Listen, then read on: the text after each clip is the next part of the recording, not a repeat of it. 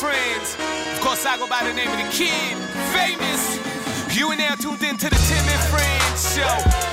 Hello, education, entertainment, coast to coast. Ball it up, call it entertainment. Let's get this started. Uncle Tim, let's start this show in five, four, three, two, one. Let's go. Tim and Friends counting down to the Battle of Alberta T minus ah, a couple hours. We're also counting down to the Jays looking to close out their first sweep of the season. They face the Mariners in game three of three, which is coming your way on Sportsnet 1. Jesse's still dancing over there. You know what I have in my head? Bopping to the beat. This is so ridiculous. What? You, posted this on Instagram not too long ago. The we read it. You know that one? And that's what you're doing? We, yeah, because I'm, I'm so jacked for the Battle of Alberta. We ready for y'all. We read it. We read it. We read it. Oh, watch this. Semi's worried about the desk. Your desk, my desk, My desk. Oh, your my desk finger. We're all good here. Oh, that's it. Kevin Gausman, Marco Gonzalez. We're ready for that. That's the pitching matchup on Sportsnet 1. Tim Micallef versus Dan Shulman in Bald Men to Tee It Up matchup. Danny Boy will join me within the hour. Jesse and I doing good math. So we know that it's 3 p.m. in Alberta. We'll hammer down in our second hour on the Battle of Alberta because the competition is tough here right now for grade A Alberta beef. Like, I don't know if you know the TV listings in and around 3 and 4 p.m. in Calgary, but Ellen DeGeneres is on CTV. People's Court is on City TV. Young and the Restless is on Global. I mean, things don't change much in daytime TV. Ellen DeGeneres, People's That's Court, Young crazy. and Restless. Like, I'm sure you're too young for all those. No, no, actually, I'm not at all. Young and the Restless was a, a, uh school. What is it? What time is it on? Three and, between three and four. I would come home from school and I would watch Young and the Restless. Wonderful. You would watch Young and the Restless? Yeah. Restless? Victor Newman, Nick Newman, Yeah. uh, Phyllis, Vicky Newman. I know them all. There were a lot of Newmans. What's Jack's last name? I Yeah. don't know Jack's last. So I think that one's really good. Price is Right, obviously. You stay home from school and you watch Price is Right. So is that the best daytime show of all time? Yeah, it's not. It's not even close in my opinion. The Price is Right Price is is the best Yeah. daytime TV show of all. I mean, listen, the stability in the long run Yeah. of, of course, one of the greatest shows of all time, The Price is Right, is key. Judge Judy. Come on. You're not a Judge? Judy fan? Do you know Judge Judy made 47 million a year? Not surprised. Juggernaut. I remember reading a story that Judge Judy she made 47 million dollars a year to make fun of stupid people. Yeah, no. We picked the wrong line of work. Should have been a judge. Well, I might be the stupid people, so I better watch out what I say here. So what? You, you, you're not. You're I'm not a soap opera guy. Uh, Price is Right. Let's make a deal, and it's various from. I, I don't know if you can go against Price is Right right now. At Tim and Friends, let us know the greatest Nice. daytime television show of all time. I got one already. I got one already. Jerry Springer. Yeah, short Jerry, Jerry, Jerry. How'd it go? Get it? You get it? How'd it- how'd it you go? get it? Because like Sid's nickname for me is Jerry. Jerry, Jerry, Jerry. What? You know, like Nothing. we are on. I, I'm happy to have you back. I- am ready to go today. I absolutely positively know that that's going to end up in the end of week SOT when we do the it's Friday, then it's And they're going to go keep going back to Jerry, Jerry, and then You're just doing the producing for them. You're telling them what to do. no, I'm not telling them what to do. I just knew, and I was letting you go out there on your own. Uh, my point is, we're on early in Alberta, so we'll push a lot of our coverage in the Battle of Alberta to the second hour. Too sweet to be sour. So is Kelly Hrudey. Too sweet to be sour. He's dropping by, as will Craig MacTavish, Gene Principe, Ryan Leslie on the Oilers and the Flames. And it's actually contractually obligated Wednesday. So Kenny Reid will join me for that final hour, but we kick off the festivities as we always do with the top stories of the hour, not daytime TV, but those curated by the homie Jesse Rubinoff. We call it First Things First. So let's do this. Jonas Valanciunas. Nice. First things first. First. Uh, Ninja Cat wrote in and said, Jack Abbott is the Jack. All right, The yes. last name I was looking for. Yes, filling out Y&R. the Y and R. Yes, I, for cast. me, Young and the Restless, I understood it was big, and there were times in my life where I watched Y and R so that I could relate to certain people in my life. You know what I'm not about Jesse Rubinoff. Yeah, I got you. know, I got you. out. I got- I All right, watch. here we But- go. But beyond that, I wasn't a big uh, soap opera fan No, in I mean, way. there's only so Do I look like a soap day. opera No, fan? There's only so much time in the day where you can spend all day watching soap operas. Come on. I know some people chose to do that, but come I did like Monty Hall, which is before your Yeah, time. yes, it is. I, yeah, drew a blank there. Okay, tonight is the night. Wayne Brady. T- yeah. Let's make a deal. And yes. Whose line is anyway? He was on that too, right? Yeah, that was Uh, a good show too. at That wasn't a daytime. For the first time since 1991, the Flames and Oilers renew their rivalry in the Stanley Cup playoffs. The teams split their four regular season meetings with the home team winning each game. We touched on it with Arash yesterday, but today I have to ask you, Timmy, how excited are you for this series? So excited that we decided that we put out a match game today. We did. that's that's how excited I am for this. thi- Listen, it would have been great to see all three Canadian teams advance in the postseason. Instead, we get the Battle of Florida and we get the Battle of Alberta. And for those who weren't around in 1991, and let's be honest, there's a lot of people watching this show right now that weren't around in 1991, the last time this happened. They've seen bits and pieces of what the Battle of Alberta can be, uh, but they've never really tasted it for real. And starting tonight, they are going to taste it for real.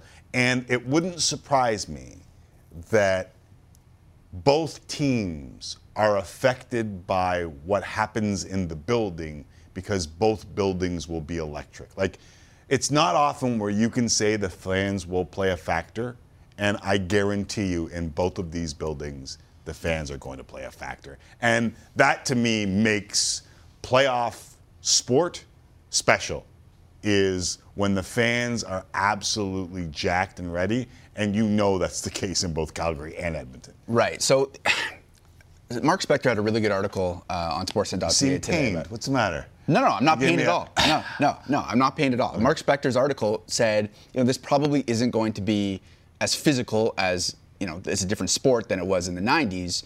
But are you expecting maybe? Physical or fighting? I disagree with Spec. Well, Physical or fighting? Like there's two different they are two. Yeah, they are two different things. Th- but this is going to be very physical. so that's my question: is like, is there going to be that extra little oomph because it is the Battle of Alberta? I guarantee you, both coaches talk to their players about not being overwhelmed by the moment in game one, to go out and play their game. Yeah. There had like it's going to be that fine line between going out, flying around, and smashing dudes, and playing it straight. I mean, we saw in game seven that guy, Connor McDavid was physical, and what it did to the rest of his team. Like, I think we're gonna have a very physical series. I don't think we're gonna see what we saw in the past. We're not gonna see the like if Mark Messier, here's Connor McDavid doing his thing. Yeah.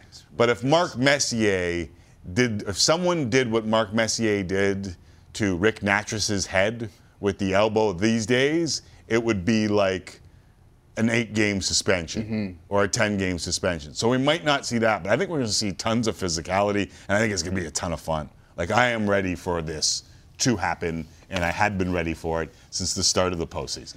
You want to do some match games? Sure. You teased it. Uh, okay, the match game today. I think we're gonna hit the music. There it is. I haven't looked forward to something this much since blank. I haven't looked forward to something this much since blank. Eminem. Since gas was below one dollar a liter. That's a long time. Is this that long ago? I haven't checked the, the, the chart recently, but I feel like during uh, the Feels pandemic, like a it long got time Yeah, ago. it definitely feels like a long time ago. I understand what you're saying. Uh, um, Fareed, the now classic sprint race between Tim Micallef and Jesse Rubinoff. Tim and Jesse have set the bar so high that it's probably too high for even the Battle of Alberta. That is fake news. I uh, I knew Fareed was going to be red in this match game. I saw this earlier in the day, and Fareed unlocked the match game get your thing on air by just mentioning Jesse Rubinoff's No, he mentioned name. you. No, what- no, he mentioned you. Come on now. Second one, dude. Uh, Bumblebee Tuna Wasn't even that good. says, I haven't looked forward to something this much since my wife told me she was making pierogies for supper. Are you a pierogi fan? I am a pierogi fan. Yeah. Yeah. Who isn't a pierogi fan? Yeah. Okay, Blue Jay Believer. Uh, match game. I haven't looked forward to something this much since the Maple Leaf annual first round elimination. You knew that was coming. Habs profile picture. by the way. Uh, Calvin. I haven't looked forward to something this much since The Rock versus Hulk Hogan WrestleMania 18. That was electric. I was in the building. It was unbelievable. You were in the building. Unbelievable. Yeah, it Nice. feels like they were staring. I don't remember how long they were staring at each other for, but it felt like 40 minutes. Hollywood Hogan. Yeah, it was incredible. Uh, my small trophy. I haven't looked forward to something this much since the Filipino diving team's epic performance at the Sea Games. Got to make its way in there. Also feels like uh, one of the ones that can unlock Yeah, key that's- to the match. game. Yeah, that's a classic. And uh, this is what's going to hit everyone in the fields, I think. But uh, I haven't looked forward to something this much since the tragically hip and an emotional Gord performed one final show for Canada. That was amazing. I feel like that just brought us down. I mean, Not lifted us up. You don't finish on those. I- While true, I understand. Well, how do you? I mean, how do you? How do you? How do you read any more after that? That's that's the issue. That's the pickle. That one was really loved online. I had to get it. But you see what I'm saying? Like you read that one in the middle of the match games. Oh, and then what? You're gonna do the, the, Filipino, dive. divers right yeah, after? Yeah, I know. You go Okay. down and you bring it So right I'll back up. I'll That's switch it up next That's time. that's the way I do it. Now it feels like a big downer. No, it doesn't. Yeah. Look at, look at this, mess. Uh, it's not a downer because I, I do have to ask you about um, something that happened on the show yesterday, and that was Arash Madani's rant. Um, you know I was off yesterday, right? Yeah, yeah, you were off. So I want to afford you the opportunity to uh, reflect, maybe offer your opinion on Arash Madani's take that essentially was uh, the Leafs told everybody that We're already losing. moving on from the Battle of Alberta. Yeah, we're- okay. Get your match games in, kids. Yeah. Get your match games in. This is a Leafs take from Arash Madani. yeah, I did it- see his Leafs take. His take was essentially the Leafs are telling everybody that losing is okay and you can keep your job even though you've lost year after year. That's after not year. what he said. Yes, it is. No, no, it's not. He was he was talking about the positivity and that it felt like no one was being held accountable for first round losses. That's what I mean. You can keep your job. Like Dubas and Shanahan and Sheldon Keefe are keeping their jobs and they haven't won a thing. That was his point. We're saying the same thing. We're saying the exact same thing. So do you have a, a an opinion on what Arash had to say? Um, I feel like maybe we watch two different things. I know that you think we're saying the same thing. I don't know. Like, listen, I said the day before that I thought maybe they should trade William Nylander, and I'm a William Nylander fan. I think it's their most valuable piece. It would get the most back in return. And for two years in the show, I was telling you basically, if you're a Leaf fan, that Nylander was the type of guy that you absolutely positively needed. Um, I thought that he never once in his Toronto Maple Leafs rant um, mentioned the fact that they had franchise highs in wins and points. And honest question, what does that mean? Like, does that actually account for something? Like, if you're saying that the first round exit was proof that they're just doing the same old thing, are you not discounting the regular season? And I will listen to it. I'm asking you. Yeah. No, I, I tried to play devil's advocate with the Rash yesterday. I'm at forget And bring those Rash, points. me and you talking. How about them out there? D- does a franchise record in wins and points mean anything to a franchise that hasn't gotten past the first round in a long, long time? I think um, I think based on who they played and the way they played them, I think it matters. I think it proves that they are on a path that is different than they have been in years past. But at the same time, I understand the frustration. Like I, I do. Okay, but I asked about the. Uh, and I'm not. No, I- I'm, no, no. I'm not trying to be nitpicking. I'm, I'm asking you about the regular season for a reason. Like I'm not asking you about Tampa Bay. I'm not asking because there's a bunch of people out there that are just going to poop all over what you said and say, "Well, do you know what Tampa is yet?" I think last night probably helped your argument a little bit Yeah. as they uh, as they ran the Panthers into a, another another loss. But I'm talking about the regular season. Yeah. Sebi, does the regular season mean anything to you? Uh, it's a tough question. It's a really tough question, and I think that's what, and I think that's what Leaf fans are faced with right now. Mm-hmm. Is does a franchise record in wins and points mean anything to you, and how damning is it to the NHL that a regular season means nothing to an entire fan base, right? Like that should be proof that you're going in the right way. But we all know that the game is played two different ways in the regular season and in the postseason. So if that question was split 50 50 among fans of any team, I would understand it. I just don't think you can put up 115 points in a season and then just say it means absolutely nothing. It's their job. It's those guys on, on that board right behind me and behind you. It's their um, responsibility to look at the whole thing from a bird's eye perspective and evaluate. Okay, look, we're a really good team, but there's something missing in the postseason, and we need to make changes to reflect that. So yeah, 115. I, I mean, they're a good team. They They're, didn't they're say they team. weren't going to make changes They either. said we're not going to make changes for the sake of making changes. Right, which is an important distinction between we're not making changes. Yeah. Right? Yeah. I mean, Elliotte Friedman on 32 Thoughts was talking about a Masai like move. Summer of Kawhi. Right. I And mean, who could you move. trade to get that done? Like, there's only two guys that could do that for you, three guys. Marner, you're not trading Matthews. No, I don't think you're trading Marner. I don't think you're trading Marner either. I'm just saying who could get that done for you? Nylander. Nylander, Rielly, or Marner?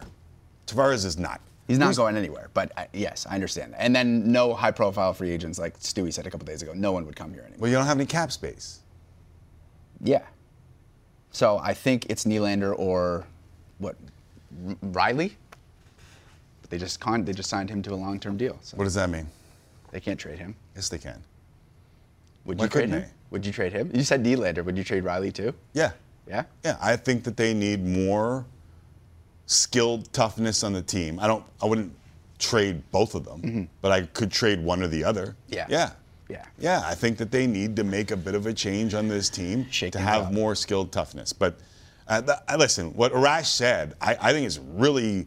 I honestly believe that half of the fan base believes the way Arash believes, which is how the hell are you running this back Mm-hmm. with the same group? Though I don't think that they said that they weren't going to make changes. I think they said they weren't going to make changes for the sake of making changes.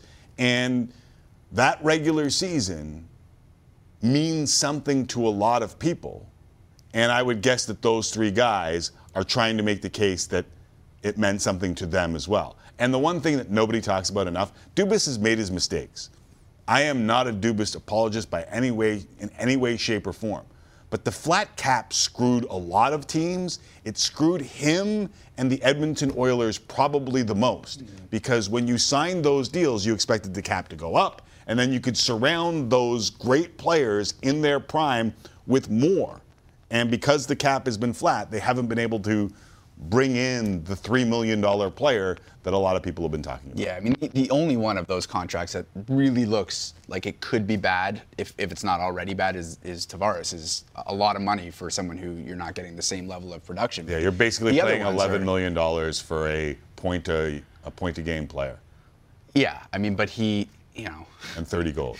okay, I, I, you're you're right. He he put up stats, but there are still people out there that have a very uh, negative opinion of what that contract is going to look like starting basically right now because he's 32 years old and the, the last year he put up a point a game, so shut up.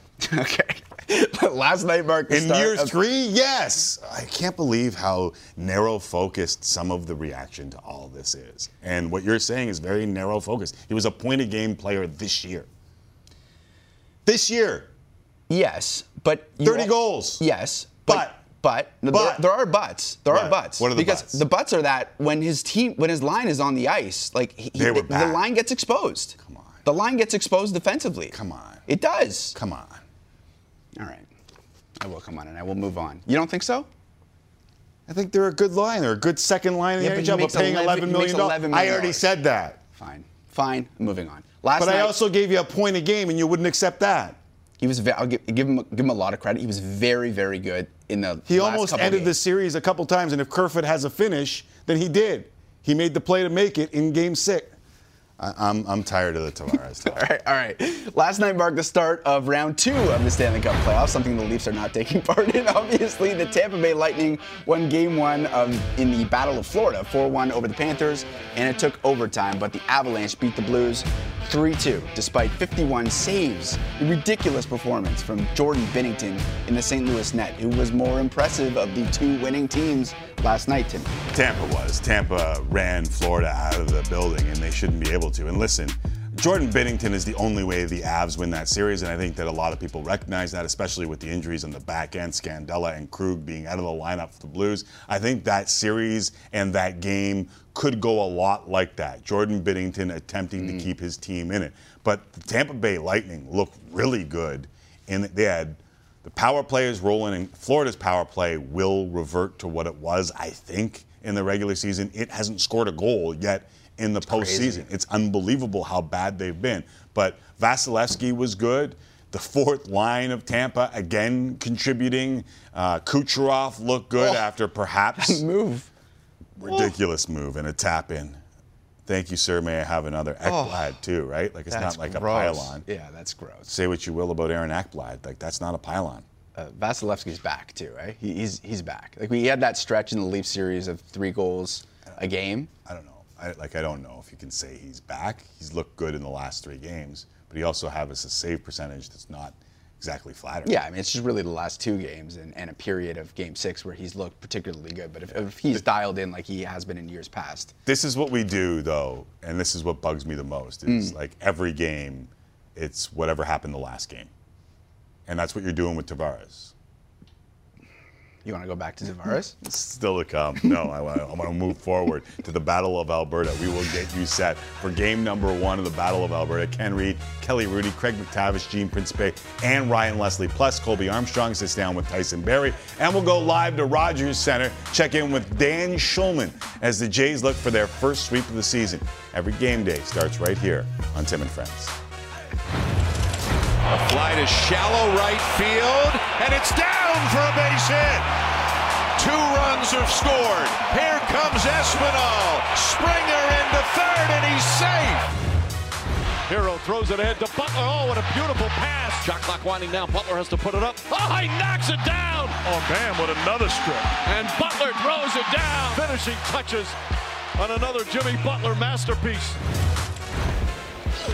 That ball drilled to left field, all the way back. Bradley Jr. gone. This ball's drilled all the way back and gone. Bradley drives one high and deep to right field. Has he done it? Yes. Yuli Gurriel deep to left field. Number five on the inning. Incredible. Manson looking to shoot. Now he does, and he scores! Here's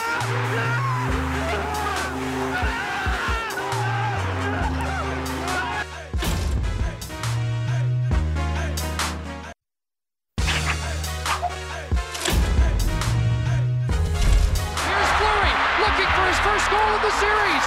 Scores! And Theoren Fleury and the Flames are in seventh heaven. Rogers presents Stanley Cup Moments. Messier gives it away. Here's Fleury looking for his first goal of the series. Scores! And Theoren Fleury and the Flames are in seventh heaven. Theoren Fleury scored 51 during the regular season, but it's his first of the playoffs that's the biggest one of all. And we're going to a seventh game in Calgary.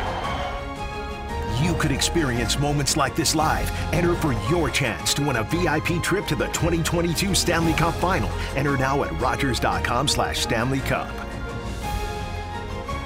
The celebration puts that one over. The Esa Tikkanen had like the game of his life in Game Seven, yeah, yeah.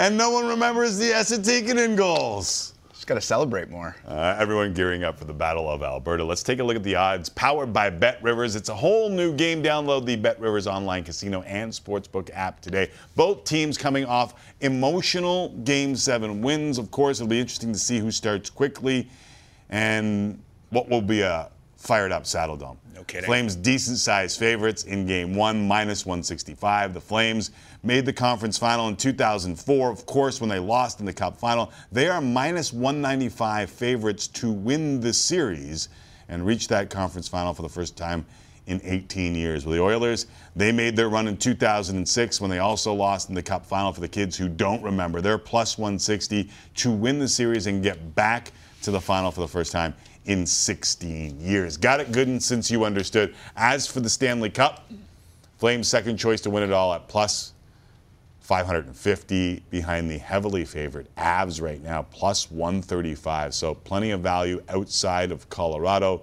Oilers are the sixth choice at 14 to 1.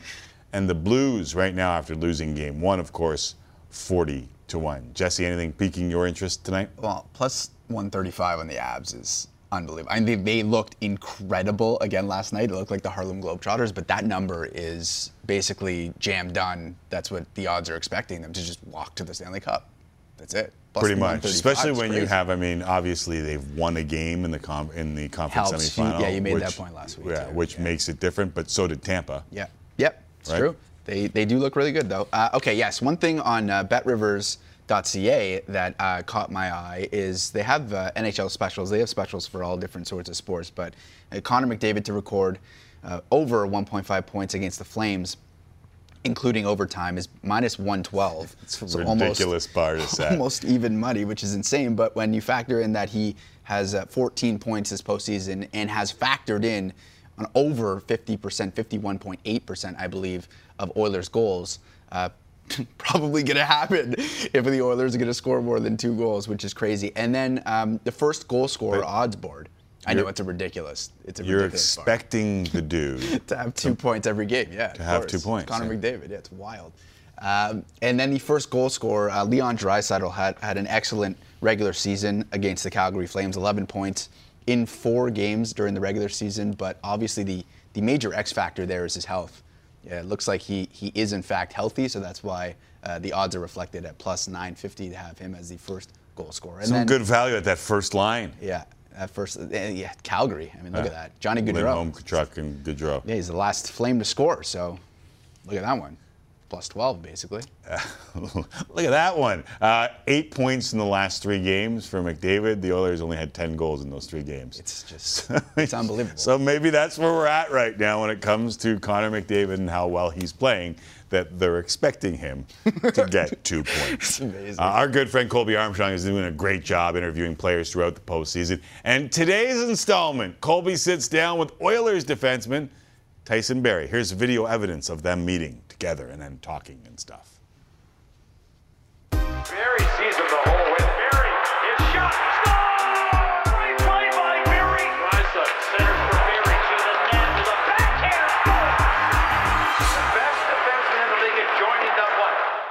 You were like the modern defenseman now.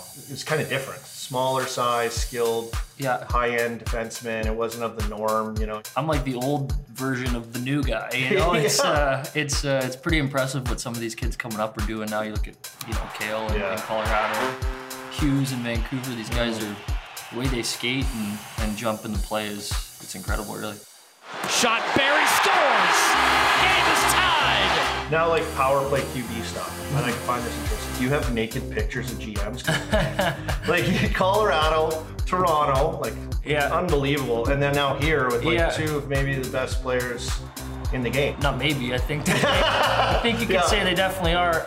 No, it is interesting. I mean, when I first got to Colorado, when I got drafted there, you know, they had O'Reilly and Duchene, but then uh, Nate started to develop, and we drafted him, and obviously you see what he is course, now. But yeah. yeah, so him and Mikko, you know, they were on the flanks, and Gabe was probably, you know, one of the best net front guys I've ever seen. So we ended up having a pretty good little power play work in there, and then Toronto. I mean, I got there and they already had the, the workings of it, you know. I signed in Edmonton for a reason too. I- it wasn't, wasn't like I was surprised Connor and Leon were there when I got there, you know. Yeah, I know, you know, kind of what my strengths are at this point in my career, and you know, you try to put yourself in positions where, you know, it works for you. Yeah, so different personnel, different guys. You know, you look at Leon.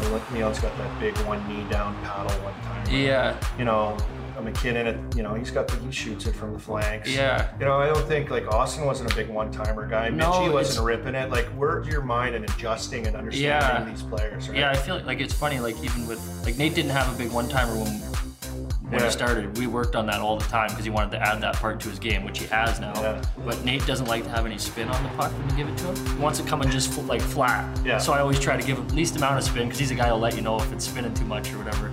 And then you know Leon now he likes loves putting spin on the puck.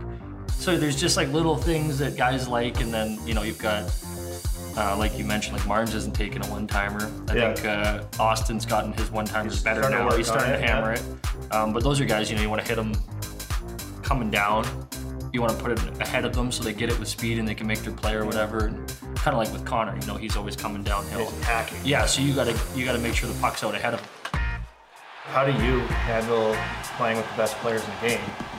You know, when it's the pressure's on for you to. You know, you have to be that Yeah, it's funny because I'm a pretty, I'm like a super positive guy. I always, uh, you know, if someone tries to make a pass, it doesn't work. I say, hey, nice try. Like, you know, but some guys take a different approach. And I've played with a few of them, and you know, they're so good, and they're playing the game at a certain level, and you want to make sure that you're keeping up. And it is funny though, like you know, Nate and Leon, I, they're similar. They'll let you know if you're not making a good pass or whatever. So I actually enjoy uh, getting into it with them on the ice, giving it, Well, it's like- giving it back to them. Like, and it's all. I mean, we're best friends at the end of the day, so it's all. We have a laugh after, but it is different seeing the personalities of all these great players. You know, like Austin was so like he was more like me, like oh hey, good try. Whereas Yeah, Leon's like really. hey, give me that puck. You know, it's Yeah. uh, it's funny, but obviously it all works for them in different ways. Yeah. And, um, yeah, they're all they're all finding ways to keep pushing and getting better, which is pretty incredible. Like, how important do you think in the dynamics of your dressing room or whatever, like, a personality, brag about yourself a little bit? Yeah, I'm the most important guy in the room. Is that what you want me to say? Yeah, well, no, it's like, yeah. you got to have certain personalities, right? And, Yeah. you know, yours is, I think, valuable in a situation where you've got marquee stars. Yeah. You know, that I think they enjoy that. Yeah, I think it's nice to keep everything loose and have fun. And there's certainly times where I'm probably not great or being as serious as I, I should be, you know, and then, you know, that's when other guys step in and fill that role. But I'm definitely like, uh, you know, I like to just kind of see the see the big picture and, you know, we get to play in the NHL and hang out with your best buddies every day. So it's, uh, it's nice to come to the rink and make each other laugh and have some fun with it. You know, we're doing a lot of serious stuff and playing a game that can be, you know, tough a lot of times. So it's nice to just actually enjoy what you're doing. And uh, that's kind of what I try to do. What a guy, eh? What a social butterfly. I, I like to be social, no doubt. There he is, Tyson Barrie. Hey, thanks, for buddy. having me. Barrie shoots. He scores. He's played with some pretty good dudes. Just a couple. Just a couple. MacKinnon, Matthews, Marner, and he Ridiculous. graduates to Draisaitl and McDavid. Hey, listen, uh, Jesse was wearing a hoodie on Monday that uh, we had made up here on Tim and Friends, and we decided that we'd give a few out. Now, I don't know if you've seen the picture that they have posted online, Jesse. Yeah, appreciate uh, that, But if we take the computer, we are giving away this hoodie that Jesse is wearing in this picture. It says, I'm a friend. Uh, Want to wear the Tim and Friends hoodie? Sure, you do. Predict the score on tonight's Battle of Alberta. And if you get it right, you get a chance to win. Use hashtag TFPredict to guess the score of tonight's game along with the winner to be entered. And it looks as though there's a few people that are entering. You, do you want to make a comment on how you look in the picture? Is that what, No, no, no, not at all. No, I just want to yeah mention that TF Predict is doing pretty well online. That's it. That's it. You go for it. That's right. That's it. Uh, it is trending number one in Canada, uh, ahead of Flames' first goal. Why'd you cut out Flames' first goal? the people. I don't know. I just zoomed Can in. you take my computer? The, the people want them hoodies. Uh, we, we got the hoodie here. Uh, if anyone wants to see, oh, oh, there we go. Maddie's taken. Don't worry, Maddie, stay there. I'll I'll talk about this. So Flames' first goal, which always trends in Right. Canada, uh, and how about Soto? We're gonna have to get into that real quick with Dan Shulman like eight different articles today that he's going to be dealt. and some to the Jays. Yeah. Uh, all right, so this hoodie, this is the one that we are giving away uh, at TF Predict. That's Tim and Friends Predict. Give us uh, the Very score of the game and who wins, and we will take a bunch of. Du- It's a lot nicer when I'm not wearing it. Yeah. Right, yeah, no. what, what are you talking about? No, it's, it just looks better when it's off me. But it is, it is a really nice hoodie. look so worried about these things. No, I, I no, You you, brought it up. You brought it up. I didn't. You I look didn't fantastic. Thank you. Appreciate it. Yeah, you might have said something during the commercial break. Uh, time for break. When we come back, Jason bounced back from a tough road trip with two straight wins at home. Tonight they look for their first sweep of the season. Kevin Gausman gets the ball too. The pitchers have looked good. Kevin Gausman's looked good. Could the Jays get the sweep? Dan Shulman joins us next from Rogers Center, and we'll also ask him maybe about Juan Soto.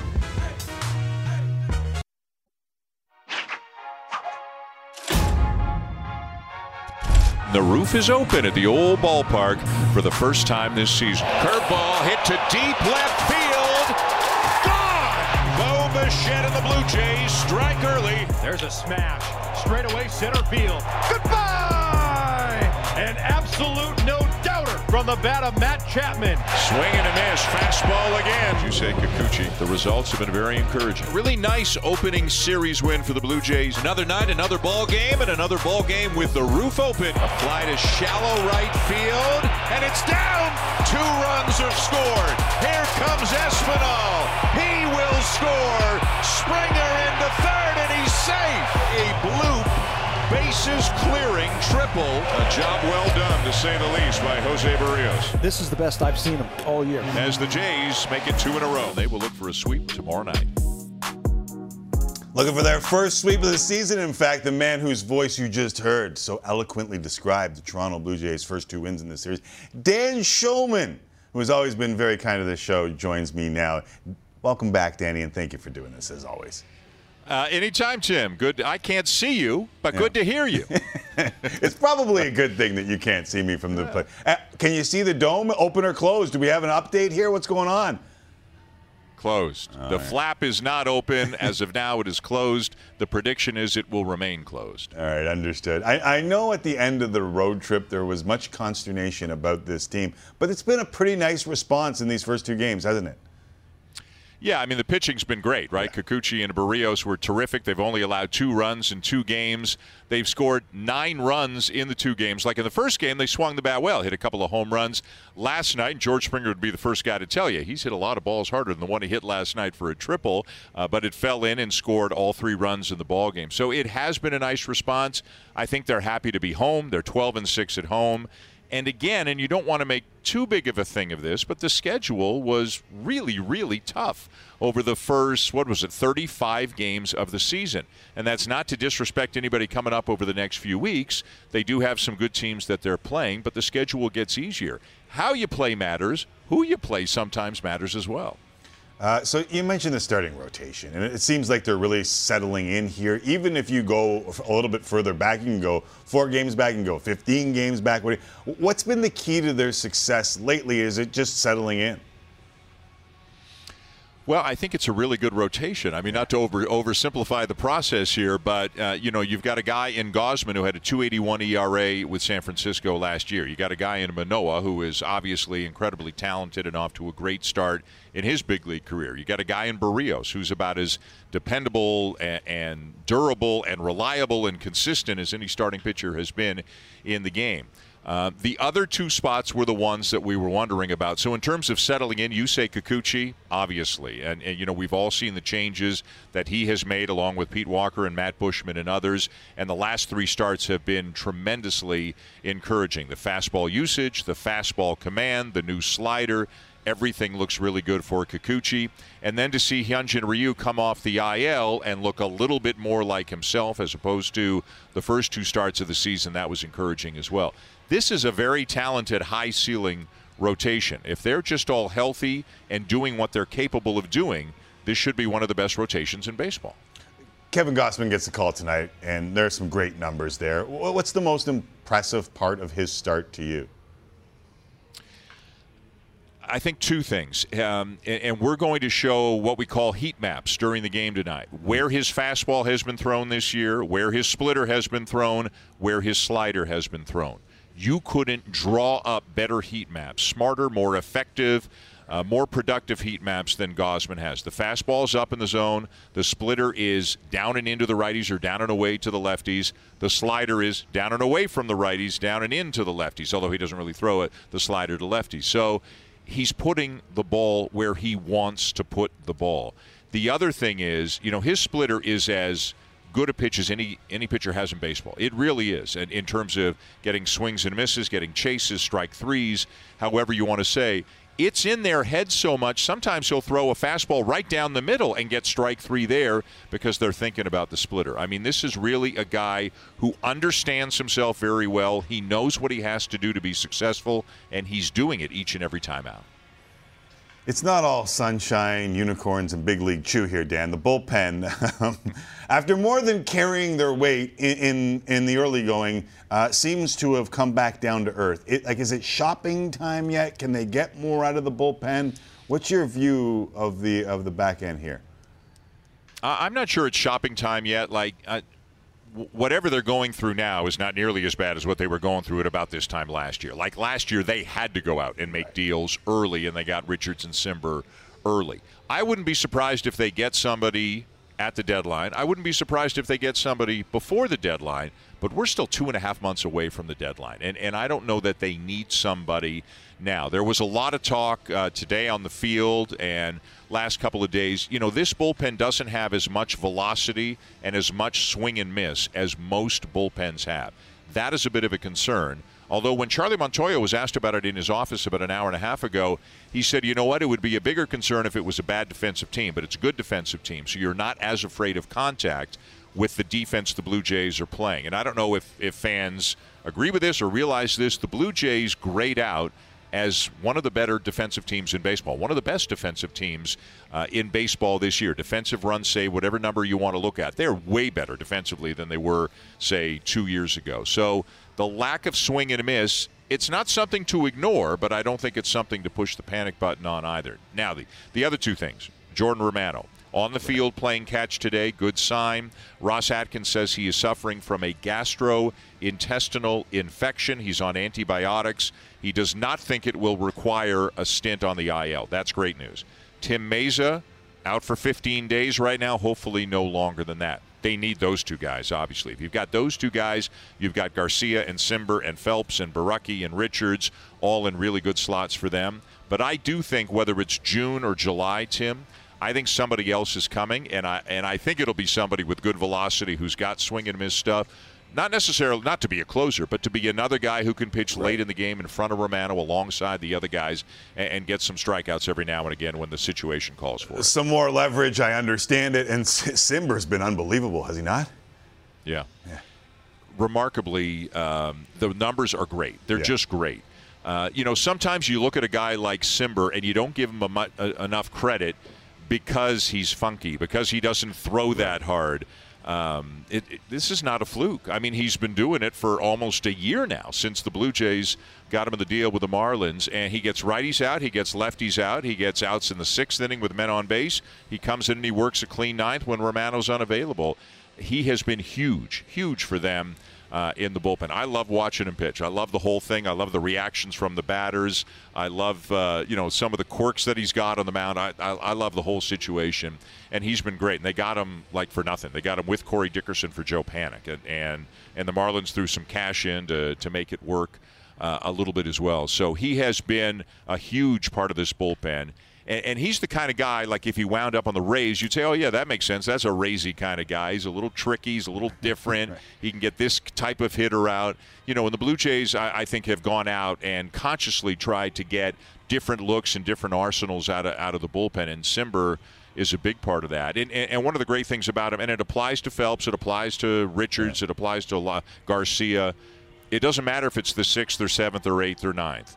When the phone rings and it's your time and the situation calls for it, go in and get outs. And there, there's a lot of unselfishness going on out in that bullpen as well. All right, I'm sure there's Jays fans right now yelling at me that I'm burying the lead because when we went to break, I brought up the fact that uh, I don't know if you know this, but uh, Tim and Friends predict TF predict is the number one trend in Canada right now. Flames first goal. Uh, we also have a UEFA Europa League final going on right now, but Soto is the number four trend in Canada right now. And that's because there are suggestions that Juan Soto might be on the trade market, and the Jays have been kind of sort of tied. Now, I know this is somewhat unfair because it feels like a lot of conjecture here, Mr. Shulman, but when you hear Juan Soto and you hear the Blue Jays in the same sentence, people get excited a little bit.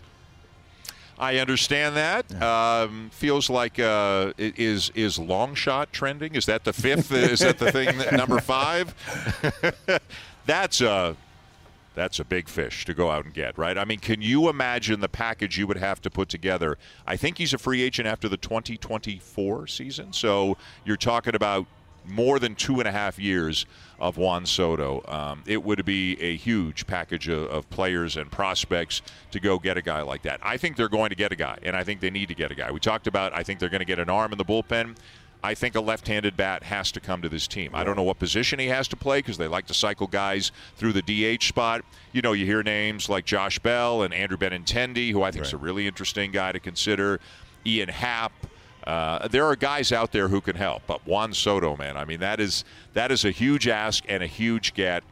Um, I, I would be shocked, to be honest with you. I, I would be shocked. I think they're going to go out and get somebody, but uh, I, I mean, first of all, the Nationals have to want to trade him, and second of all, you got to put together the best package for a player of that magnitude. That's uh, And that- then that's pay a lot of three hundred that fifty million dollars because apparently that's Well, he, but, but that's yeah that that's the other thing. Like he turned down 350. So if you get Juan Soto, Right. but but Juan Soto, I don't know what he makes this year. I mean, obviously he's get he's he's well into arbitration already.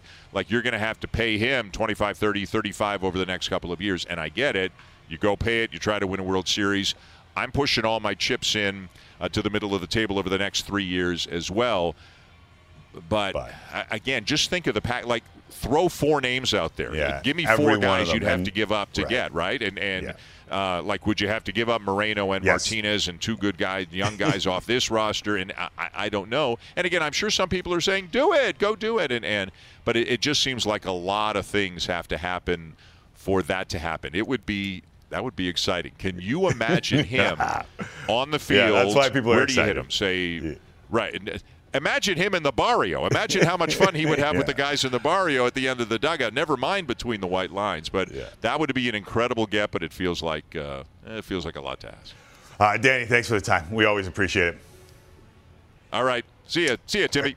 There is uh, Dan Shulman about to call third of three between the Mariners and the Jays. Time for a break. We'll be back. With Tim and friends after this.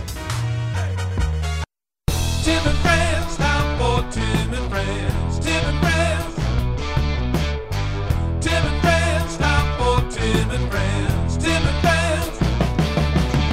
And now, time for real sports talk with Tim Micallef and friends of the show. Thank you very much, Sheepdogs. This is hour number two of Tim and Friends Live, Coast to Coast, Sportsnet, Sportsnet 360, Blue Jay Central over on Sportsnet 1. Bottom of the hour. Not only do we have a bleep load of hockey talk coming your way over the next 60 minutes, we also have Kenny Reid in studio. What's up? What is now known as the contractually obligated hour. Senior Reid, how are you doing? Thank you. Uh, sorry I wasn't in last week. I was tired from overtime, but I thought we were going to dedicate this whole hour to uh, recalling how I totally predicted what would happen to the Maple Leafs since the start of the season. That's what I thought we were going to talk about this Oh, hour. I thought I thought we were going to talk about the fact that you worked in both Edmonton and Calgary, and we have a Battle of Alberta moving forward. We can but do that. as Jesse did to me in the opening block, and I was mad at him for doing this, Mm-hmm. went right to the Leafs immediately. and you know, having worked in both Edmonton and Calgary, Yes. that pisses off the markets As it should. in Edmonton and As it Calgary should. when As they it make it about the Leafs. As it should. You know what fans in Edmonton and Calgary have? What's that? They have uh, expectations of their teams, which something Toronto fans should actually learn what expectations should be. Like, like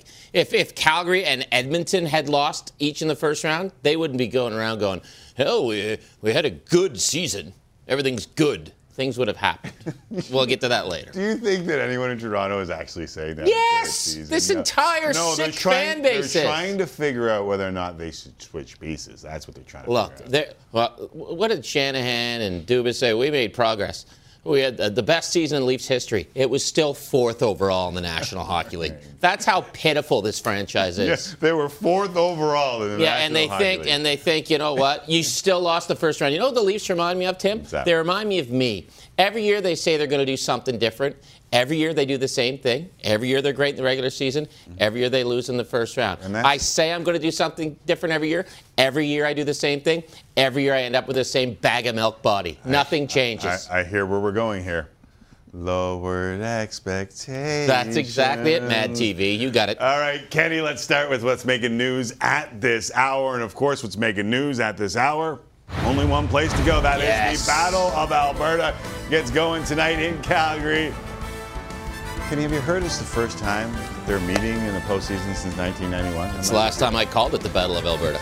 of course, you can see it right here on Sportsnet. Hockey Central will get you going 9 Eastern, 7 in Alberta. Sportsnet West is three hours away from game one between the Oilers and the Flames. Let's head inside Scotiabank Saddledome where Gino Principe is standing by with the Edmonton side of things. Gino, big question mark for the Oilers, of course, the health of Leon Draisaitl. Does it seem like we will be getting? Uh, I guess it's not. We're not getting any information from either one of the coaches when it comes to injury updates.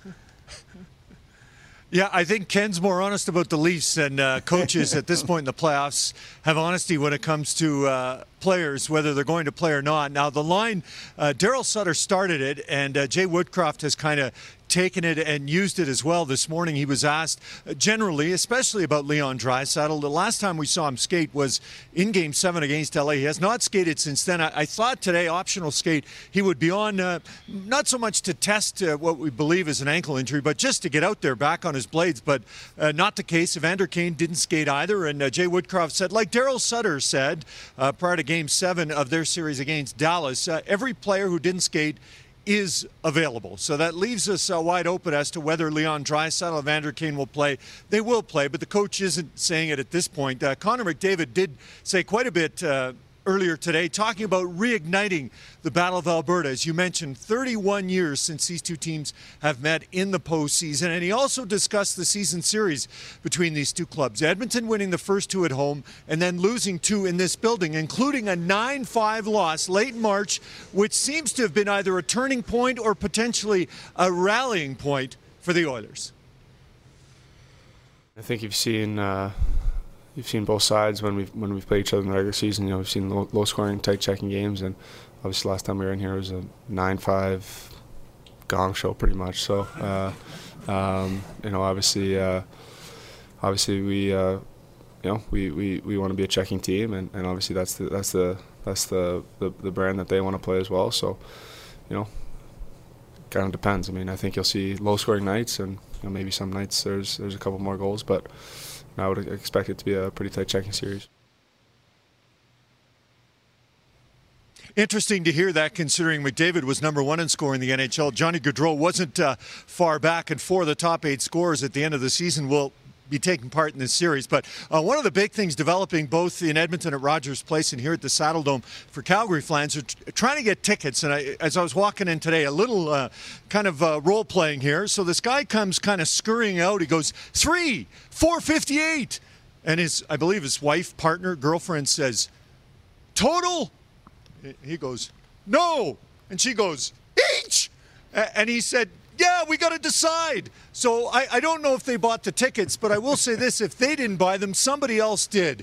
And uh, Ken and Tim, fans in this province have been waiting over three decades. So I think they've saved their playoff money and they're ready to spend it in Edmonton and tonight here to start games one and two in Calgary. Uh, it sounds like Toronto prices as we get back to Toronto. 500 bucks a seat. Yeah, yeah, that was some good role playing. Gene, I haven't seen role playing that good since Bath Night on Saturday. what? I'll just. No, Yeah. Thank you, Gino. No problem, boys. Take care. Yeah, we'll Enjoy you- the series. We'll let you off the hook on that one. Uh, all right, Ryan Leslie also standing by at the Saddledome uh, with Calgary's side of things. Ryan, what's the latest as he's shaking his head? Look at him. He's like 50 feet away from me. I might go over there and punch him myself. Well, that's what I want to see, Ryan. I was going to say, you, you guys are in front of. hour. Look, this is the Battle of Alberta, man. I'd like to think back in the day. Uh, you can see the Ed Whalen broadcast booth behind Gene. I always head, have yeah, this noticed that. fantasy that. back in the day, you know, Ed Whalen and Brian Hall would be scrapping it out in the press box. Do you guys want to fight or anything to get the, the crowd really into this? Settle it right now, Calgary uh, Edmonton I've style. changed- I- I- I've changed my tune. I'm going to fly to Toronto and take your teeth out if you keep talking. Well, they're veneers, a so it's going pleasure to be cost with you. you. I'm just. Uh, as we try to hype this thing up, I think Gene did a great job of it. Uh, just the news of the day, really, as far as the Calgary Flames are concerned, is really about Chris Tanev. They need to get that guy back in the blue line. He skated yesterday. We don't know uh, at this point because, as Gene said, they're not tipping their hand. We don't know if that guy is going to come in, but he is essential to the blue line and essential if uh, you're going to have any chance of stopping uh, Leon and Connor and company. So uh, they hope we will see here in a short time if he is good to go. Uh, we also know that uh, they're also going to have to rely on the likes of Elias Lindholm, who is a finalist for the uh, uh, Selke Award. So they need his two-way presence. Uh, all the talk this morning it was pretty loose as far as the Flames are concerned. You know, the, all the talk was about five on five. They talked about that against uh, the Dallas Stars in that opening series, how they really did have to stay out of the box, and they are a very good and deep team five on five. They know that's going to be hard, especially with just how lethal uh, the Oilers' offense and their power play are. So we'll wait and see. But right now, it was all about uh, Daryl Sutter still playing that game within the game when asked about being the underdog. Yeah, you know what? I love that underdog stuff. Yeah, we're the underdog. I've been saying they're the underdog. I love that stuff, right? I mean, so I love it. I think the best part is is uh, that um, talk about the underdogs, and well, quite honest, in July and August and September, it was you know the Flames were like sixth or seventh in their division, and then in December and January, that's what Edmonton, where everybody was saying about Edmonton, and now they're both in the second round. So it just tells you that the white noise and the bull is just that. A lot of white noise and BS coming from both Gene and I, but uh, if Daryl's watching in his office, we're with you, coach. But uh, listen, guys, uh, this whole province is on fire. Everybody on the hockey side of things is here. Uh, the province is ready. Um, the weather is mild and windy, and it will not uh, damper any of the spirits outside as they get ready for their viewing party here. It will be madness. Oilers and Flames, game one from Calgary tonight. Boys, yeah, white noise and BS, that's our business. And, and Ryan, you know I love to talk about back in the day, and I like to tell kids how everything Oh, yeah. sucks now compared to the 80s and 90s. Listen, kids from today, they're going to have their own story starting tonight. And I probably won't be yelling about history as much as I will be after tonight. Because, listen, first time in 31 years, you worked locally in TV uh, at Global in in Calgary, Ryan. I worked in both markets. I hate saying Battle of Alberta on TV because I insist it hasn't happened in 31 years. I can say Battle of Alberta now, buddy, and this is this is history. We're going to see history tonight, starting again. Yeah, and I think it's a it's a different version, obviously. And a lot of these players that, that spoke today and on both sides of this uh, rivalry, they're not overly aware. A lot of most of these guys weren't even born, and so it was uh, a different feel. They're getting a sense of it. They've heard all the stories, but they want to write their own chapter now. And there is some bad blood, but there's also some familiarity. The reality is, it, it, it is high end skill on both sides. You have got top performers, dangerous, dangerous, bad dudes, tough, physical, fast, skilled. So it may not be what we grew up watching in this Battle of Alberta, but we're going to see a pile of skill, and I think the best hockey is still to come. Timmy Hunter's going to be in the red lot. I saw on Twitter. So you know the guys Oh, are still around. You know. Look out! Yeah. Look out! Oh, yeah. I, I understand. Uh, Let's get it on. Kenny, not a CFL fan, as he not says the has he hasn't said the Battle of Alberta in a long time. No, right? it's no. They, it's it's the Battle of Alberta. It's, a- it, it's a Actually, hockey tra- thing. It's, it's actually trademarked by, By the Edmonton- Oilers. Yeah, the Edmonton Yeah. Oilers. Rhino, thank you for this. Always appreciate you, and uh, we will let you be. Enjoy the game. Go fight Gene. Have fun, boys. And film it. Uh, game one between the Rangers and the Canes goes tonight. You can see that one on Sportsnet East Ontario Pacific, 7 Eastern, immediately following this show. By the way, I, I know people don't think that's a hockey market, Mm-hmm. but they rally around the team. Those who like it like it a lot, right? Yeah, they have oh, fun. they rally They- around the team. have I lo- the best part was how you laughed at yourself there. You're so proud of There, that. there was actually a, a tongue-in-cheek laugh, sarcastic laugh. Yeah, yeah. All right, uh, both teams coming off seven-game series. It'll be Ant- Antti Raanta in net. One of uh, six former Rangers on the Carolina roster.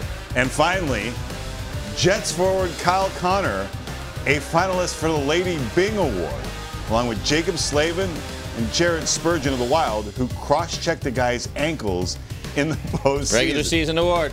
Slavin was last year's winner of the award, which recognized sportsmanship, gentlemanly conduct, a high standard of playing ability. If he wins again, Slavin will be the first repeat winner since Marty St. Louis in 2011. Is this the silliest trophy? No, I was going to say I could order some, offer some expertise on this. In midget C, I won the SO Medal of Achievement for most sportsmanlike. So if you'd like me to chime in on the Lady Byng, I can offer you some expertise. Do you like? Are you proud of winning your award and or the Lady Byng Award? Yes, I'm very proud of winning mine because in Atoms C, I had a stick swinging problem and I smashed my sticks, and my coach Paul Landry benched me. And then in Bantam C, I would shoot off to the refs, and Scotty Aiken, my coach, would bench me. And at Midget C, I learned my lesson. I matured and realized it's just a game. Not a lot of guys from Midget C make the jump to the National Hockey League. No. I've heard that it's a big jump. And I realized I wasn't going to be one of those guys, so I figured I'll be a good sport. So out east, uh, it, AAA, double A, A is A, B, C, right? No, no, yeah. It, well, back then you just had A, right? We didn't Right. have AAA when I grew up. Well, you had AAA midget. That, so you had AAA, A, and then C. So yeah, it was pretty low level hockey. Wait, right, never mind. never mind. Um, what does this mean? I mean, you you touched on it just quickly, but you worked in both of these markets, Yeah. Edmonton and Calgary. That's why I first met you. Yes. Uh, like, what does this mean? Probably a Cowboys. you know, there's Yeah, yeah. probably at a couple different places. Yeah. Yeah. What's it mean? Uh, it means we're going to see passion, and it means we're going to see emotion. And passion and emotion are what, they're what makes sports so great because they can't be measured. And you're going to, I mean, in 06, I was in Edmonton when the Oilers made it to the final, and I'm telling you, there's probably people in Calgary cheering for the Oilers. Like that's how weird it got. Yeah. You know that I was in Calgary when they had a provincial lottery, that lottery to say to fund the Oilers, to fund the Flames. And people can talk about Gary Bettman all you want. If it wasn't for Gary Bettman, I don't think the Flames would be there. I don't think the Oilers would be there. And this is just so we're just gonna. It's like gonna be a throwback, but like Ryan said, a, a new version because is these guys are so skilled. It's a different hockey than we saw 31 years ago, obviously. Um, you'd be arrested for stuff that went on regularly every shift back then. But we're just going to see passion. We're going to see energy, and passion and energy are what makes sports great. Yeah. And I guarantee you, my mom will call me and she'll say, "What do you think about the Oilers and Flames?" And when sports goes to mom and sports goes beyond that sport, that's when people connect with it. Like the Jays run a few years ago, and people are going to be talking about this. It's going to be without a doubt. fantastic. Uh, even 04 and 06 are a long time ago, and almost Absolutely. a generation ago. Yeah. Stick around. Absolutely, I'm contractually obligated. Jesse is as well. So coming up, we will continue the hot cotton conversation or the hockey conversation. Better be careful with that one, Miguel. Role the playing. hockey conversation with Kelly Hrudey. Got a sweatshirt for me, by the way? You want a sweatshirt? We're giving them away. I, I heard. You'd think Uh, you'd give them to guys who actually come on the show. Hashtag TF Predict. Welcome back to Tim and Friends. Here's a look at tonight's schedule in the Stanley Cup playoffs. Game one, Rangers Canes follows us on Sportsnet East, Ontario Pacific. 7 Eastern start time, Ben. 9 Eastern, 7 local. Hockey Central, get you set for the Battle of Alberta on Sportsnet West, and it's game one. Oilers Flames, 9.30 Eastern, 7.30 local on Sportsnet. Hens CBC. We were just talking in the break, Ken Reid, Jesse, and I, about Jesse being three years old the last time the Battle of Alberta was played. And I say that, Jesse, to provide context mm-hmm. for our next guest, Kelly Hrudey, who mm. joins us. And not only does he work in Calgary, not only does he grew up in Edmonton. I know. This is an Alberta boy. Junior in the hat. Kelly, thank you for doing this. My pleasure. I was just uh, before talking to you, nice gentleman. I was talking to my mom, and she was telling me her feelings about the Battle of Alberta and who might uh, come out on top. Well, what did what did what did Mom say? I can't share. Now- Privileged information. Yeah. Now is oh that's a source tells you. Okay, I Yeah. see it. Hey, um, That's right. th- that is a good thing because Kelly, you said you were just listening to 960 Sportsnet on the way into. Uh, Into, into into the dome, and they were actually talking if the broadcasters got into it back in the day. That, that that's how intense this was.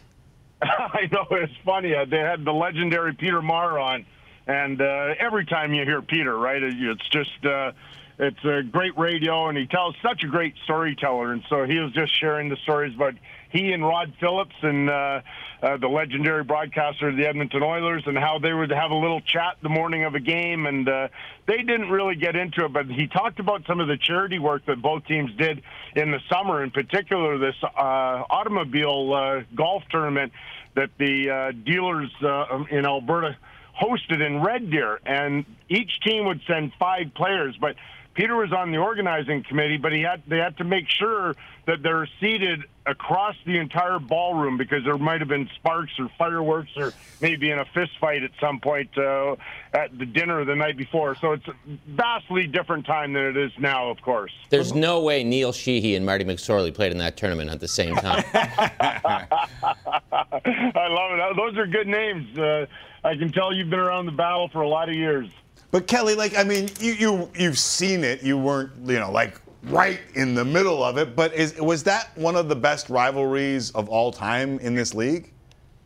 I would say. Um, now, as you mentioned, Tim, I didn't participate, but I was uh, I watched and I, I knew the rivalry that uh, we had when I was traded to LA with not only for us, not only Edmonton because of the Gretzky trade, but Yeah. with Calgary as well, with Wayne's history with them, but also Vancouver because Vancouver they're an up and coming team, and we saw the growth uh, that they were uh, experiencing. So they're really cool. But probably, probably my first really big rivalry that I experienced was Islanders versus the Rangers, and that was at a different level. And the the Ranger fans in MSG are. Uh, let's just say they would say some of the meanest things to us in warm up that uh, sometimes you just shake your head like really it, it means that much that you're willing to say that to a hockey player just before a game it, it was nuts So when you'd get home, let's say early from a season in 86, 87, maybe you'd go for an ale at Barry T's in Edmonton. would Okay, would yeah. you be privy to any of the talk that was going on between the Oilers and the Flames when they'd meet in the playoffs? Like, did you get to see maybe behind the scenes, of, like you kind of just mentioned against the Rangers and the Islanders, just how nasty it could get? Not really, and uh, I, I just sort of from afar. And I, I remember uh, when in '87 when I was playing uh, for Team Canada in the Canada Cup, and and Gretzky, in fact, not only did he mention the Battle of Alberta, but he also talked about Winnipeg and how he thought that they were maybe at that time one of the toughest teams for the Oilers because they were built very much like Edmonton. They had Dale Hawerchuk, and and so you heard different things about different teams, but not not specific personal battles. Okay, so let's get into this series a little bit, Kelly, while we got you here. And you heard Ryan Leslie bring up, like, I mean, you've got 400 point guys on the ice in this series. You've got four of the top eight scorers in the league. Do you think they'll have room to do the kind of damage that we know they can do? I think it'll be more open than uh, Calgary, Dallas, but not much. Uh, and I don't think that's what Daryl Sutter wants. I just think that the Oilers are going to sort of force them into it because uh, Dallas didn't have. Uh, the, the forwards weren't as dangerous as I think uh, it's pretty obvious that answer that uh, Edmonton's forwards are. But having said that, I just think that both teams know that collectively they have to play better defensively than maybe they had against each other in the regular season. So they know defensively how they have to play. Kelly, if you're a player, like we're hyping this thing up like we're Don King and Vince McMahon, right? We're fans have bought into it, media's bought into it. If you're a player in this, Kelly, do you buy into this or, or do you just go, okay, another playoff series? Oh no, you buy into it. You Mhm. can feel it. Like you can feel the energy, and and I know uh, just from being around the city for the last two days now, and I, I kind of I was trying to think back when I felt the city was backing the Flames to this same degree, and I, I went back to 2004 when they lost to Tampa in the finals, but. It was building. It was a slow build then. They they faced Vancouver in the first round, won in overtime. Then they faced Detroit, beat them in in six games, and it was building, but it wasn't at this level right now. Like everywhere I've been, uh, my wife and I went out for dinner last night, and I think every single person in the restaurant chatted to us about the Flames and and uh, Oilers battle. Um, it, it leads the uh, the newscast at night. You know, top story. It's not about what's going on in the city. It's the Battle of Alberta. So it's at a, a level that I'm un- unaccustomed to. Now, I suppose if you were a player in the 80s or 90s playing in this, uh, you could have experienced the same sort of thing. But I haven't seen this before. It seems like that would be kind of hard for a player to toe the line between getting caught up and making sure you execute. Kelly, just being in a rivalry like this, is that like, how does a coach um, in game one of the Rangers and Islanders or a Battle of Alberta make sure that his troops toe the line?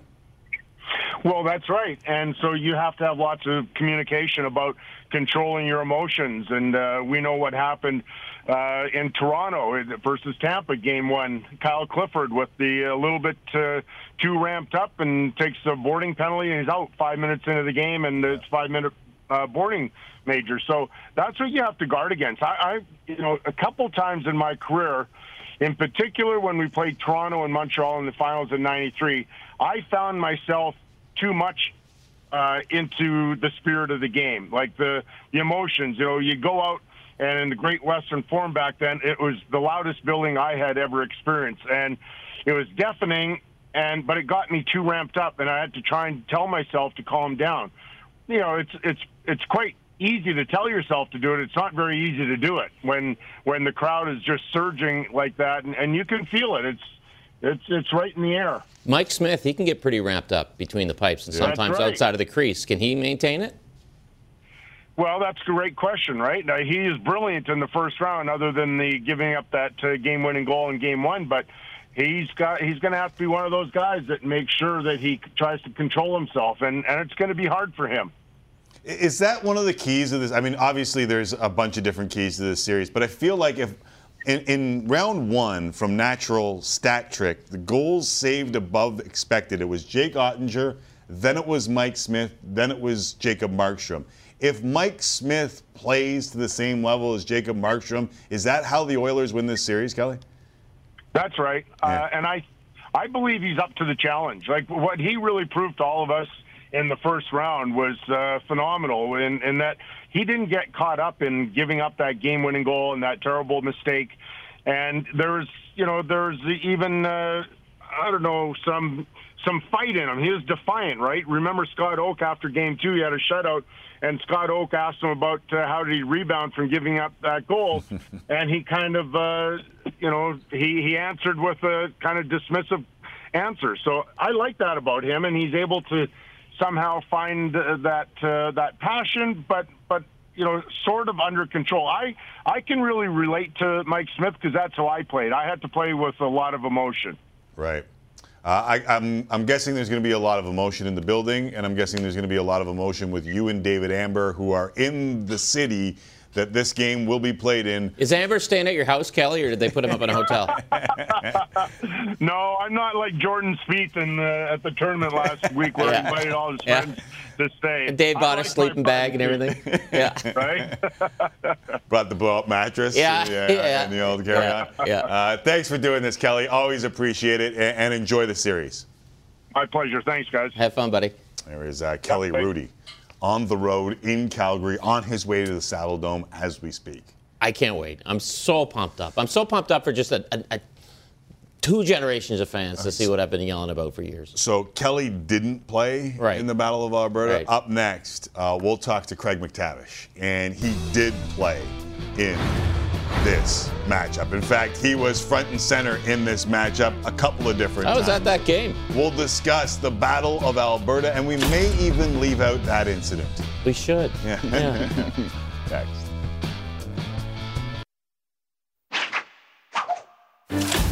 Several great rivalries in the NHL, but none more intense than the one you're seeing tonight, the Battle of Alberta, the uncivil war between Calgary and Edmonton. In goes Glenn Anderson, centering it for Gretzky. Scores! The fourth goal of the night for Wayne Gretzky. Seven-point night for Gretzky. The Edmonton Oilers take the series four games to one. Here's Kurri breaking in.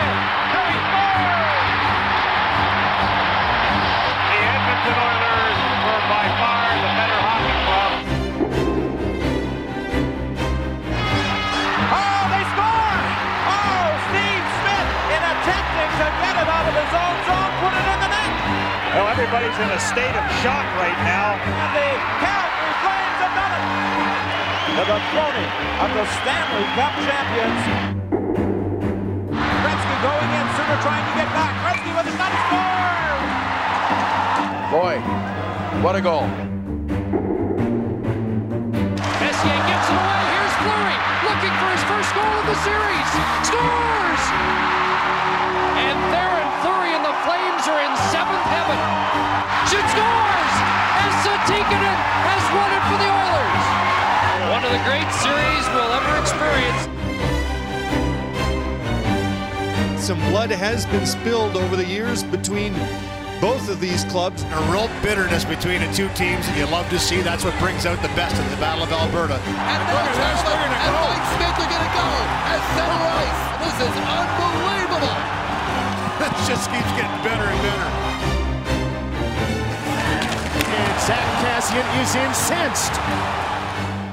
To be honest, straight up. Well, if he you know, doesn't want to get hit, then stay off the tracks. Boy, I'll tell you, welcome to the Battle of Alberta.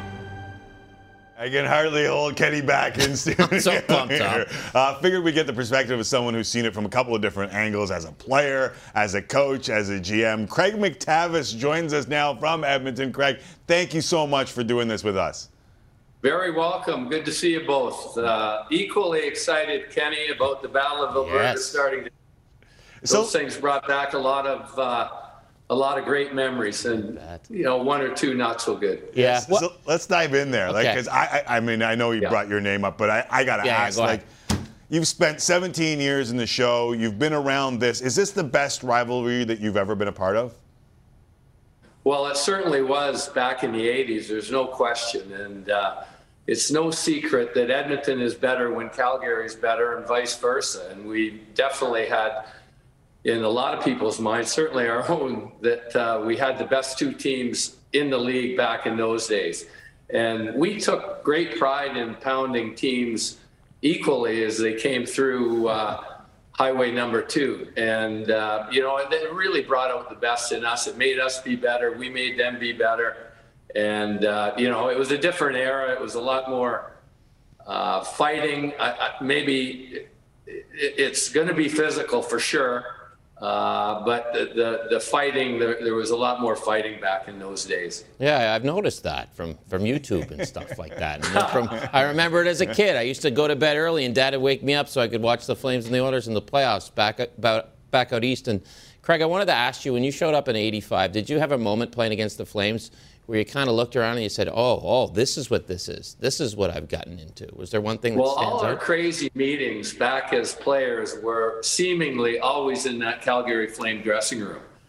And, uh, you know, over my career here in Edmonton as a player, and maybe a little bit as a coach too, as well, that there, there's maybe four or five really crazy impact, emo- impactful, emotional, uh, tense meetings that we've had. And, and three or four of those have always been in Calgary because, I mean, your manhood was always called into question, as it'll be called into question tonight, certainly in the first game of the series. But, uh, you know, there were some wild, wild memories uh, of meetings that we had in Calgary. I don't know if it's the last two years that we've collectively been through in this country, but like I don't know if I've seen these two buildings as loud as they have been through one round of play. Never mind what's going on outside of both of these buildings. Can the crowd actually play a factor, Craig, when you're in a rivalry that is this intense and have two fan bases that are into it as much as Calgary and Edmonton are? Oh, for sure. The crowd is uh, very inspirational. And uh, I mean, our players, I mean, we won a playoff series a few years ago, but they're really seeing now firsthand the adulation and the passion that Oiler fans have for their hockey team. And this market gets, and I think rightfully so, criticized a lot for being a bit of a fishbowl for the players when things are going wrong. And when things are going poorly, there really is no place to hide in the city city of Edmonton. But conversely, when things are going well, as they are now, there's no place you want to hide. And it's really good for our players, especially our star players, to see the level of appreciation and passion that our fans uh, ha- have for them as players. And uh, I mean, the, the entertainment value, I was to the first three games uh, against LA. The entertainment value in that building is high, high level entertainment. There's all kinds of drama. I could watch the fan cam the whole game. I mean, just the passion of the fans and how exciting everybody is to be back and be back rolling. It's been a long time, as uh, you guys well, full well know, uh, to get ourselves to this position. 31 years since the last Battle of Alberta. And, you know, we really, as Edmonton Oilers fans and citizens of, of uh, the city of Edmonton, you know, welcome Calgarians to come in here and uh, support their team. Obviously, we want to beat the their brains out, or have our players beat their team's players' brains out in sports uh, competitions. But there, there really is a, a healthy respect between the two cities. As a coach, Craig, how did you get guys to play out of their comfort zone, and who will have to play out of their comfort zone in order for the Oilers to succeed in this series? Well, I think everybody really is. I, I think what Calgary's going to do uh, tonight is they're going to try and dominate the most critical areas on the ice. And by that, I mean the net front in both ends.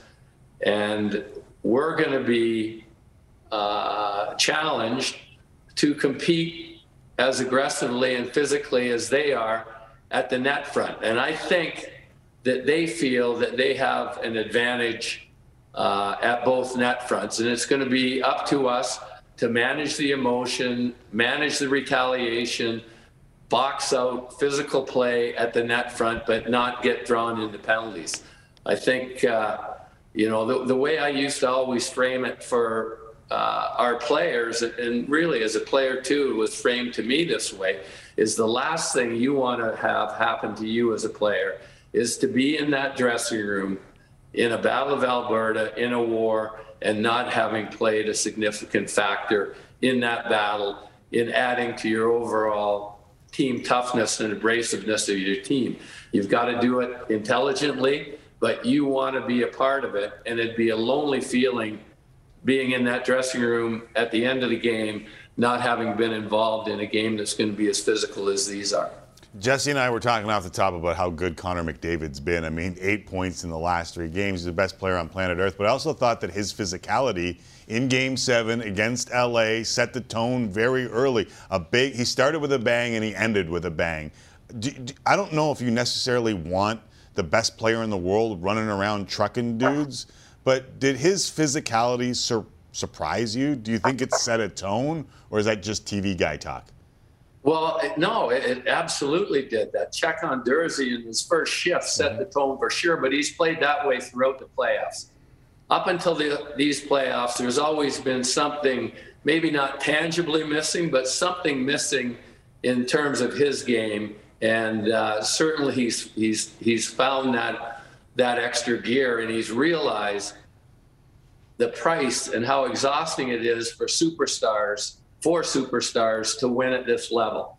And I mean, I go back to Mark Messier in 1994 in New York when he was, I mean, at the end, he was about 188 pounds, where, I mean, all he did was go to the rink and commit himself to winning a Stanley Cup. And Connor's taking that on this year. He's adding all these elements that aren't necessarily in his regular season game to game toolbox for sure. And what what's what does big game player like everybody wants to be a big game player but what does that mean? And to me it means players doing things outside of their necessary strengths that they have. Connor's an amazing player with the puck amazing physically or amazing uh, offensively but he's added that physical element uh, as well the defensive element. He's on the right side of the puck Jay Woodcroft has talked a lot about backtracking and has really made a huge improvement on uh, on on the Oilers since he's taken over. And all these guys, and your best player has to be your best example. And things are just easy when that happens. And certainly he's uh, he's been that. I mean, ama- amazing uh, performance that he's had so far. I hope he has the resiliency and the and, and the reserves to, to keep it going, and I suspect he does. Does that come with maturity too, Craig? Because this is a league often where you have to lose first, and yeah. he had he had this well, evening he was 18. Yeah, I, I think for sure you have to you have to experience losing for motivation, and uh, you know you you sit around after a season, another season of losses, and wondering when's when's this development come as an individual and as a team, and it comes when you make it happen. And uh, he's certainly come to the conclusion uh, very strongly that he's going to make it happen.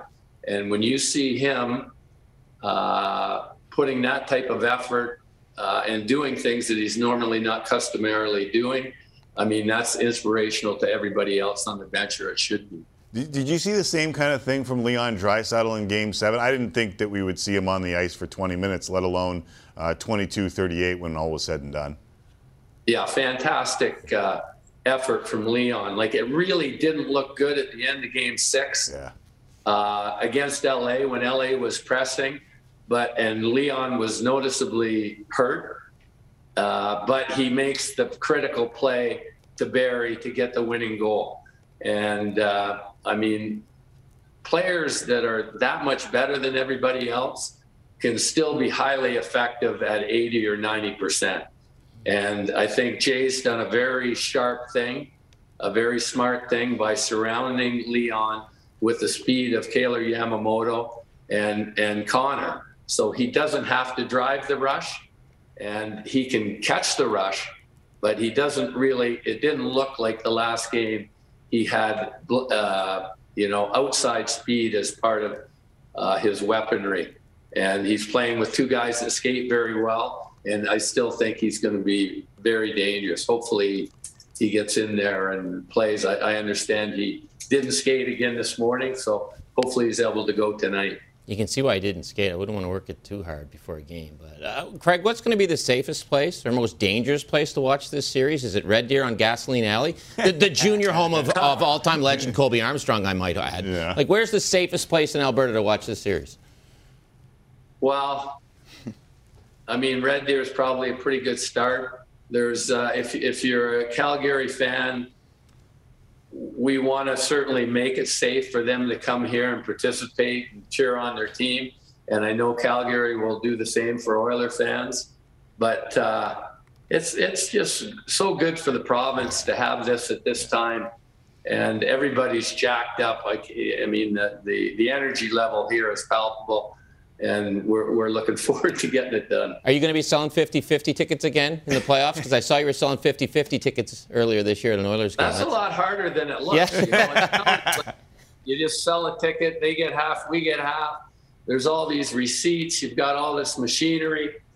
We had uh, an opportunity, my daughter and I did, to uh, support uh, sports equipment and ice time for Indigenous kids. So we awesome. we did it, but we had a lot of fun with the fans, and I've had a lot of fun with our fans. And uh, you know, we uh, we're really uh, excited to get this thing going. Amazing. And even more amazing, we got through this entire interview without the tourist question about Harvey the Hound. Mac T, appreciate you doing this with us. Never gets old. Tim. Never gets old. Hey, we got through it. We didn't even we didn't even bring it up until the end, and I felt like it was a tourist question. I like, didn't scream I was there that night. I just did, but there you go. Oh, now we no, brought it don't up. run it. Don't run it. No, all right. It never gets old. Ken, great, uh, great talking to you guys. And, Yeah, buddy. Uh, look forward to catching up down the road. Thanks. Beauty. Be Thanks, well. Craig. Okay, bye, guys. There is uh, Craig MacTavish in Edmonton getting set for the People battle. always say Mac T, he played in the Battle of Alberta with no bucket. I'm like, yeah, but half the Oilers had Gretzky Jofas on. That no like disrespect, Craig, but that was just like having no helmet. And for the uninitiated, Red Deer is about halfway It, between. that is perfect. It's gasoline alley. You stop for gas and Red Deer. Yeah. There you go. All right, time for our final break. Jesse Rubinoff back in the fold. We'll do last call. Kenny, Timmy, and Jesse. You think then we'll Colby's still big in Red Deer? You think? Of course he is. Hey, bud, this is where my billet lived, bud.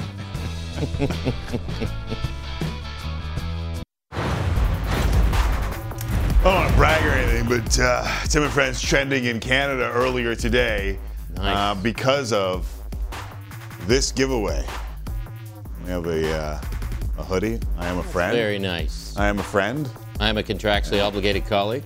and uh, we'll thank our friends by uh, giving one of these away, one of these bad boys away a little later Nice on. But guy. Jesse, we also sent out on Twitter uh, a question about daytime TV because right off the top of the show, I was mentioning how we're on at three o'clock in Alberta, which Yes. makes it kind of sort of tough. B and Gene are watching in Banff, Alberta, by the way. They just texted me. What we were up against Yes. on the Oh, Alberta right. TV waves. Right. And uh, so we started talking about the best daytime TV show of all time. Yes. I think I know. Um, I didn't know you were going to bring up the hoodie, so I just want to show this because uh, Vinny Sent did his Oh, worked his magic. That's sweet. Yeah, contractually obligated. Thank you, colleague. Vinny Sent. Looks Thank much better you, on you. Kenny. How young I look in that picture. Yes, Timmy. Uh, we were talking earlier about the daytime TV, so we put out the question: What's the greatest daytime television show of all time? Uh, Bill writes in and says, "The Price is Right," and it's not close. Corey, Saved by the Bell.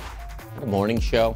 Saved by the Bell. Yeah, maybe. Yeah. Uh, Andrew, Law and Order on A&E was a staple in college. I mean, that's still a staple. That's controversial. technically, technically not daytime TV. That's So like many if, if I said uh, Danger Bay, those That were does not reruns. qualify. Yeah. Exactly. Syndication does not qualify. Okay, Law and Order's out. Uh, Jay says Flintstones at noon on a sick day when you were you were a kid. No contest. True. Uh, But was Flintstones not a primetime show first? It was that's syndication as well. That Uh, technically doesn't count. but there was a there was and and Jesse wouldn't remember this because he's too young. But there was a fight at lunchtime, at Between least in the market. and Price is Right. Flintstones and Leave It to Beaver, where I grew up. And Mm, yeah, Leave, it, Leave to It to Beaver Beaver. was a solid, solid lunchtime. Yeah, ours was Price is Right or Flintstones or DuckTales some I'd days. come home for some steamies at home at lunch, and it would be a tough. It would be a tough choice Steamies. between welcome. Steamies. Yeah. Welcome back, Kotter was good What's a after steamy? school. What's a steamy? Chien show. Oh, yeah. No, that's Écoutez, bad. ça va uh, chier. yeah, that's terrible. Uh, Gator says Fresh Prince, no question. You No, can go to the doesn't computer. qualify. Doesn't qualify. Is, is that not the same thing? That's though? Prime think we're doing that, yeah. Best daytime TV. We're talking But Maury this- Povich. That's what we got to talk about. Right. Maury Right, Povich. The days of our lives. There we Ellen go. DeGeneres. There we Uh, go. We were saying the price is right. Yeah, The Price is Right. Some game shows. Sale of the Century with Jim Perry. Uh, Alex said Tim and Friends, so uh, big big points. Oh, big points. you What about definition? Remember that? You'd be on for four and a half weeks. You'd leave with seventy-eight dollars and a toothache. so it's good. our 17-time champion. So far, they've won uh, half a toaster and three months worth of free dental work. Love when you put that voice on. And that was out in the good. States, too. Definition? Yeah. It was produced here. It was made here in Toronto. No, it was made in Canada. but That's how on in the desperate we were for daytime TV. Well, that's probably where Jim Perry got his break, right? Because he started it. Some U.S. scout probably said, you know what, that guy could host a sale of the century type show. Maybe Card Sharks. There you go. All right, uh, we're getting set for the second golf major of the year. It gets underway tomorrow at Southern Hills in Tulsa, Oklahoma. And like we usually do before majors, let's have a peek at what Vegas is saying about certain players. We start with our boy Scotty Scheffler, Masters champion, top ranked golfer in the world. He recently said this week, uh, Southern Hills is one of his favorite courses in the world. He shot a 64 in a practice round there just two weeks ago, so look out for him. Collin Morikawa's got two majors, including the PGA two years ago, and a top five in every major to his name. Jordan Spieth, second in last week's event, heating up and still with a chance to complete the career Grand Slam. Brooks Koepka, a major machine, four in his career, coming in at a big price though. He's got cuts in his last three of his last six events, and uh, Tiger, uh, you might have heard of him. He is coming in at 66 to 1. Another fun way, I thought, guys, to bet on golf if you're so inclined. You can wager on the best score to come out of a particular group. And we have some pretty good groups, as you can see. Rory McIlroy, Jordan Spieth, Tiger Woods going out together, and Jon Rahm, Scotty Scheffler, and Collin Morikawa. So that's a pretty So best score in the group. Best score in the group. Uh, it is a BetRivers. It's a whole new game. Download the BetRivers online casino and sportsbook app today. Um, so yeah, I like Tiger in that group. Plus, Are you going to do it again? I think I think I'm gonna have. I won't get in your way this time. I, I got I'm in your way gonna- last time, and I was Yeah. chastised by both you and Elliotte Friedman, so I'll stay out of the So Who are you picking to win? Uh, this the Scheffler like favorite course thing that works, but Yeah. it's not much value right now. I'm going to go with a man who's united the golf world. Greg Norman. All right, uh, Kenny. The Flames and the Oilers, obviously, Battle of Alberta goes No tonight. sarcasm. For those, who, for those who don't know. Um, first time since 1991. So, what were you doing in the spring of 1991, Kenny? Grade 11, training for my uh, midget C season that started up the following. Uh, I was collecting baseball cards and hockey cards and watching this series in my room alone. You be got any honest. cards from the, that series? Oh yeah, I got a ton from '91. You were Yeah, yeah. 75. 74. I was I'm a late 74, September 74. For those of you asking, That's pretty damn close to me. I was in grade 10. There you go. Yeah, I was pro- I 1991. was watching Degrassi Junior High. I was getting collecting cards, watching hockey all the time, man. Mid 80s, I'd go to bed early. Dad would wake me up at 10 or 11 whenever it started. at all. So was this watch. like in the upper echelon of series for you guys Oh, without growing oh, up? I could care less about the PGA Championship or whatever, anything else this weekend, really. Yeah, it, it was is like awesome. My dad let me stay up for these kind of things, just period. And this would never let you down. Uh, Kenny Reid never lets us down. Jesse Rubinoff never lets us down, and we try in turn to never let you down. Here's what we got for you tonight. Coming up next on Sportsnet: Rangers and Hurricanes, and then of course, kids. It all starts with Hockey Central, 9 Eastern, 7 local. Enjoy it. We'll talk to you again tomorrow.